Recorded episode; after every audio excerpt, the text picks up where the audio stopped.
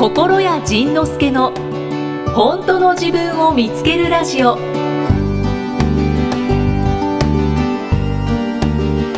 今回はリスナーさんからのご質問に心谷さんがお答えしています。なんかでもなんかこのポッドキャストが始まってからその皆さんからのメールをお待ちしてますってなんかメールもらったんですよね。そうです、ね。そうですそれ全然紹介する機会がないですよ。こんな喋りまくってたら。ね ご紹介ご紹介しましょうか。なんかなんかしますか？でないとね、怒られそうやもんね。せっかく送ったのにとか言われたらどうしよそうですね。そうですね。じゃあ一つ。うなんかいいのあれば。イキさんの好みのやつ。好みのもの。あでもあの一つ面白いなって思った ご質問がありまして、はいはい。すみませんあのおこがましいんですけどおうおう。私が面白いなって思っちゃった。おいやもうそれでいいです。ものがはいえっとののさん。ののさんはい。49歳女性の方、はい。えーはじめまして。はじめまして。言葉で言ってみるではい。私は可愛い美人です、おいやお 私は特別な人間だ、はい。とか、うん。私がすごいんです、うん。とか、うん。言葉に出すのに、は勇気や引っかかりもなくすんなり言えたらそれはうん。本当はうん。そう思っていないからすんなり言えるということですか、あすんなり言えない人がその気持ちを抑えているからだとおっしゃっていましたが、うん。私はすんなり言えるんです。何の引っかかりもなく、はいはいはそれって逆に言えば、うん。本当はそう思っていないからなのか、う思うことに何も罪悪感とか感じていないから言えないんじゃなく言える時はどうなのか。教えてください。わかりません 即答？あすいません。えっとねその多分ねこの人は割ともしかしたら小さな頃からそう言われてきた子かもしれないですよね。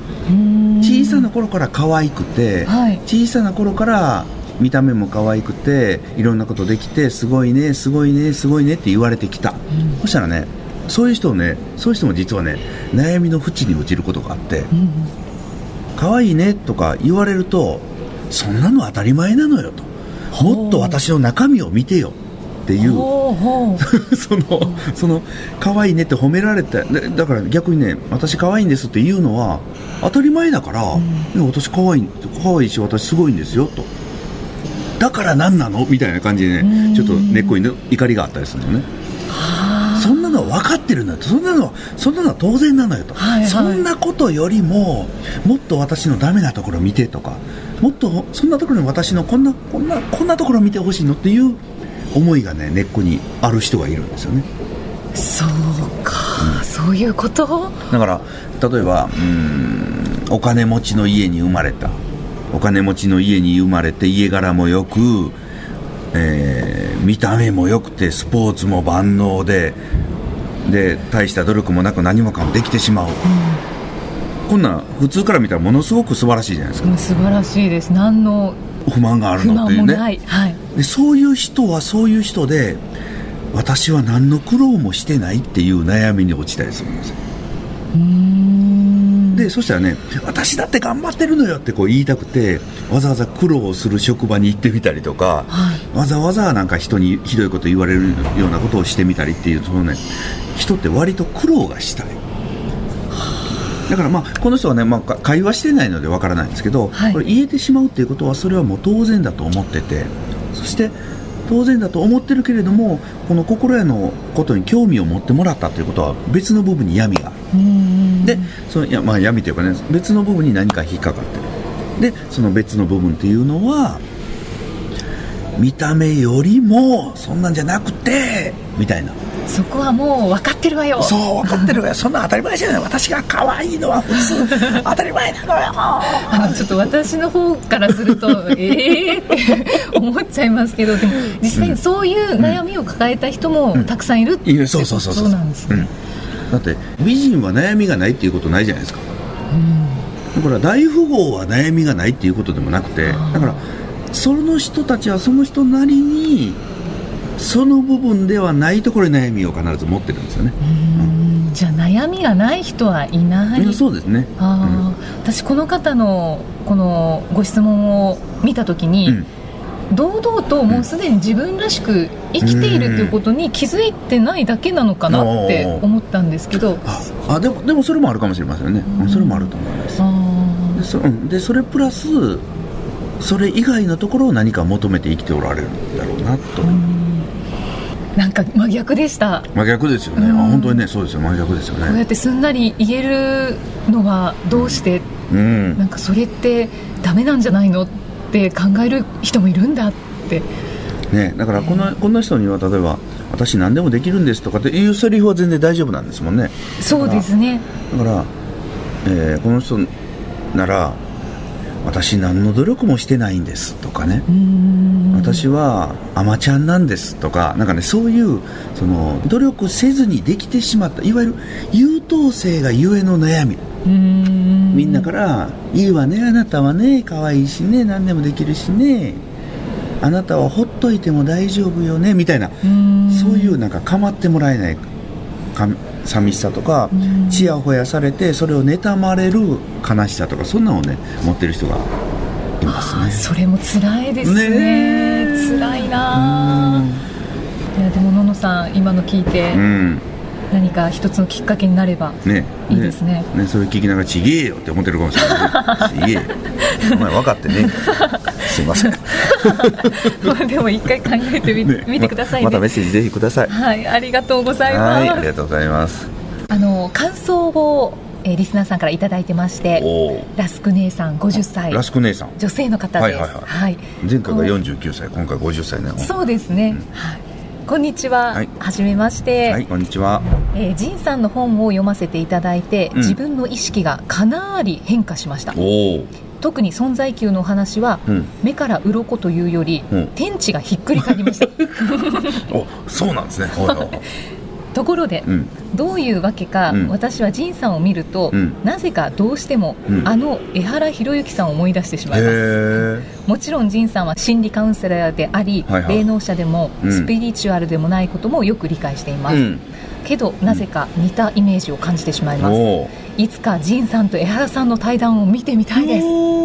一度ねなんか新幹線で出会ったことがあって、でもねあの年齢も似てるし見た目も同じおじさんですしね。でまあその僕は見えないんですよね。何も見えなくて、でもあの方は見える、はい、でも僕はよく言われるのがねあなたも見えてるでしょってよく言われるんですよね、えー、見えてないです。見えればいいなと思いながら僕ねお化けが怖いので。可愛いんですけどなんか。だからあの一人でホテル泊まるとかって、ね、実はできないんですか、うん、だから寝る時は必ず電気つけたまま寝ますそうなんですか。なんだかこれはちょっと意外な一面っていうかリスナーさんも超怖いですよ、うん、ね心安さんの可愛い一面見ちゃったって聞いちゃったって思ってますよ。怖いこ怖くないです。大丈夫。私真っ暗じゃないと寝れないです。えじゃあ家ではどうなんですか？家でも電気つけてます。ずっと？だからもしくはね寝るところに、まあ、電気は消してても必ずどっかに遠くに明かりが。ああ間接照明みたいな感じで。そうそうそうそう向こうの方の部屋に電気つけててだから大、うん、電気ついてる。大丈夫だよ。横に人がいると大丈夫なんですよ。奥さんそう奥さんがいるとかね猫がいるとかだったら大丈夫なんですけど、誰もいない一人の時はもう絶対無理ですなんだか驚かしがいがありますね。やめて。ちょっとなんかサプライズとかやってみたいですね。だからこう寝てる間にスマホが落ちてカッてうってこう起きすぐ起きます。そうなんですね。そうそうお化けそう僕お化けが見えないからであの前世も見えないし霊も見えないです。だけど江原さんとの対談を見てみたいということなので、江原さんはきっと心屋さんのその後ろにいらっしゃる守護霊とか見えると思いますので。そうですよね、うん、だから、うん、そので僕は彼に何の役に立てるかで別に何も立てないので。あでも面白いね。なんか江原さんに何か言わしてみるって面白いですよね。あいいですね、ね、いいですね。やっていただきたい。江原さんが実はお化け怖かったりしたら笑いますよね。本当ですね。行ってみるとあと前者後者のどちらかとか。ああ調べてみたいですよね、うん、面白いですよね。本当です、うん、ぜひ実現お願いします。わ、はい、かりました。ということです。ナスク姉さんありがとうございます、はい、それでですね、うん、私あの今日ちょっと聞きたいことがありましてはい。イキさんが？そう私がすみません。リスナーさんの代表として。代表ね。はいあの心屋さんのブログに最近ちょこちょこ出てるなと思っていてで私も常日頃気になってることがあるんですけど、あのお金の話がお金の話みんな好きですよね。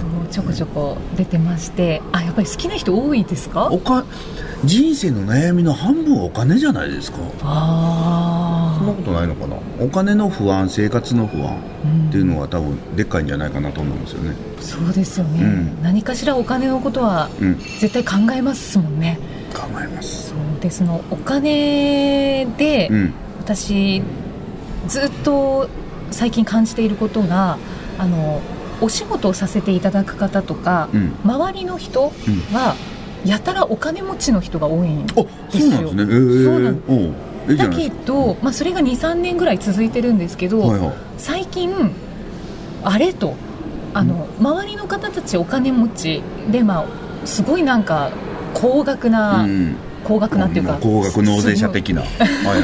すごい金額の話をしていたりとかするんですけど、えー、億単位の？そうなんです、なんかそういう話をしょっちゅう聞いてると、うん、私もそれになんかちょっと馴染んじゃって、こう思考回路としては、もう何億とかいう数字が出てきても「はいはい」って普通に聞いちゃうっていう状態になってるんですけどでも実際に家に帰った時に、うん、あれ？私の生活は何も変わってないな。何も変わってないなっていうなんかこのギャップは何だろう。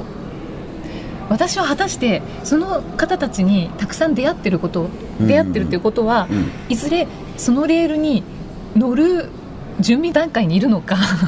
多分何なのかみたいな。多分そうだと今聞いてて思ったのは多分そうですよね。本当ですその準備段階に乗る準備段階に乗るっていうかねもう乗ってるんですよ。その人たちといっぱい会話してるっていうことは、そのステージもう乗ってるんですよ、はい、で乗ってるのに自分一人で乗ってることにざわざわして自分一人で一生懸命降りようとしてるだけなのだけの話なので、えー、降りようとしてる。そう。だからゆきさんはもうそのぐらいはお金を回せる人のステージに一緒に乗っかってるので自分がそういうのをもうそういうお金を大量のお金を回せて大量の豊かさを受け取る人だということをそろそろ諦めた方がいいという話でございます。諦める。諦める。だからね抵抗しない。つまりもう流れが来てるのにね、うん流れが来てるのその流れ流されまいとして一人だけねその川の中で岸壁の杭につかまってギャーってこう耐えてる状態なんですよね。もうでそこで手をパッと離したらその流れブワーッと乗っていくのに流されまいとしてギューッともう手がしびれるぐらいギューッと持って。る次回はどんな気づきのお話が出てくるのかお楽しみにこの番組は提供心谷仁之助プロデュースキクタスナレーション生きみえでお送りしました。